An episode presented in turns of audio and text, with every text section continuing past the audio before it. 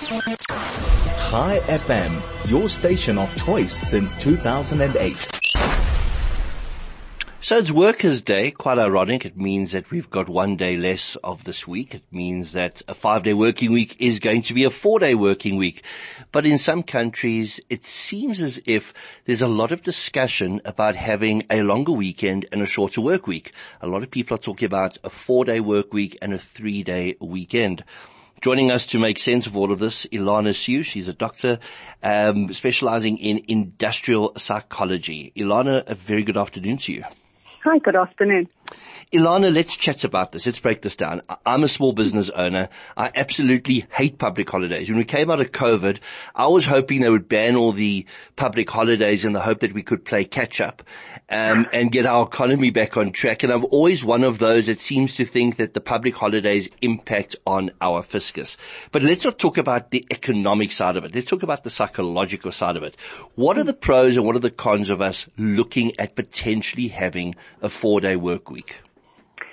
So if I can just start by answering your comment. For the small businesses and the entrepreneurs, the four day work week is very stressful because we try and fit in a full day week within four days. So that's incredibly stressful. Within the corporate, um, it, it's particularly motivational, and um, we've seen results in Ireland, in Spain, and the UK. Um, a number of UK-based companies who are adopting the four-day work week because they're seeing an increased productivity and uh, improved mental health. So look, South Africans love their long weekends. We've just, we, we, have had a, a slew of long weekends. We've had the one from two weeks back and then of course last week because Thursday was a public holiday. Some people took off Friday, turned this into a super long weekend that mm. people only, only get back to work tomorrow.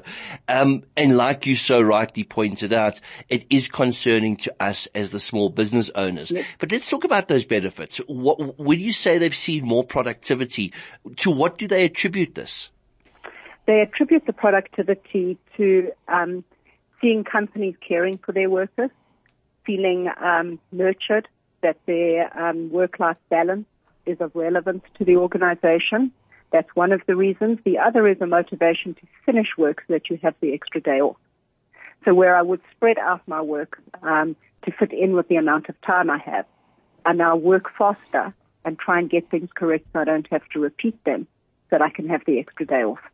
So it would obviously become a lot more goal orientated. Could it work in a country like South Africa where we've got a massive informal sector that are very reliant on people going to work five days a week? You've got the people who sell food from informal mm. um, positions based at, at, at public transport, taxi ranks. Then of course you've got the taxis themselves. Would it work in the South African context? So obviously it's a personal opinion. I don't think that it would quite simply because if you look at our economy, it's run through manufacturing, mining, agriculture. We've got a huge part of tourism, which took a, a big knock during COVID. And those industries cannot go down to a four day working week. Many of them run five day, six day, um, two, three shifts. So I don't believe that it would be viable in the South African environment.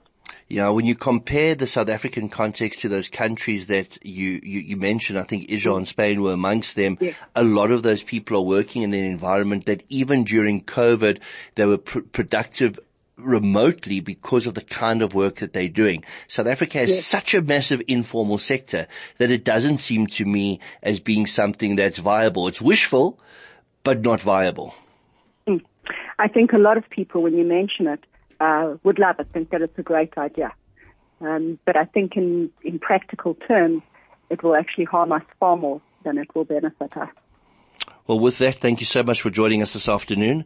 And we're going to be chatting more about four-day working weeks a little bit later in, in regards to the economic impact. But from a psychological perspective, you're right. There's a lot of pluses. Thank you so much for that. We'll be chatting to you again in the not too distant future because there's so much going on from a worker's perspective. Thank you, Elana.